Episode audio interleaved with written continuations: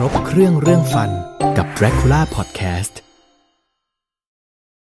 มีคราบหินปูนสะสมอยู่เยอะมากดูแลยังไงดีถ้าพูดถึงหินปูนแล้ว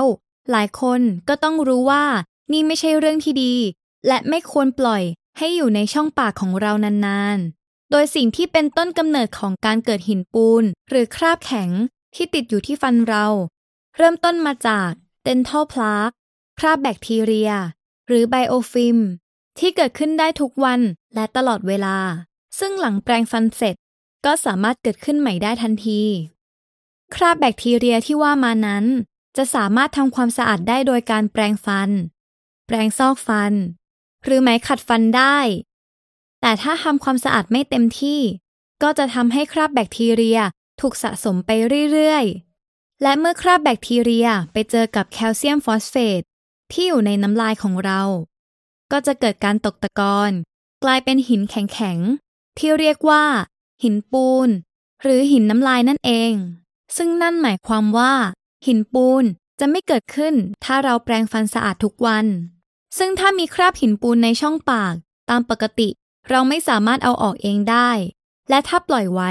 ก็อาจจะทำให้เหงือกอักเสบดังนั้นเราจึงต้องไปพบทันตแพทย์เพื่อเอาหินปูนออกและให้ทันตแพทย์แนะนำวิธีทำความสะอาดช่องปากที่เหมาะสมกับเราเพราะช่องปากของแต่ละคนจะมีลักษณะการเรียงตัวของฟันหรือลักษณะของเหงือกที่ไม่เหมือนกัน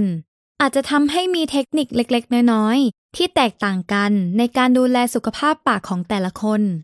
ซึ่งปัจจุบันอุปกรณ์ที่ใช้ในการทำความสะอาดมีเยอะมากถูกดีไซน์มาให้ใช้ได้ง่ายและเหมาะสำหรับทุกคนเช่นแปรงซอกฟันบางประเภทมีขนาดความยาวของด้ามแปรง สามถึงสี่ แบบให้แต่ละคนเลือกใช้ตามความเหมาะสม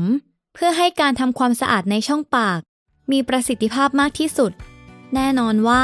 ถ้าเราแปรงฟันอย่างสะอาดคราบหินปูนก็จะไม่เกาะทำให้ห่างไกลจากโรคฟันผุเหงือกอักเสบและมีสุขภาพฟันที่ดีแน่นอน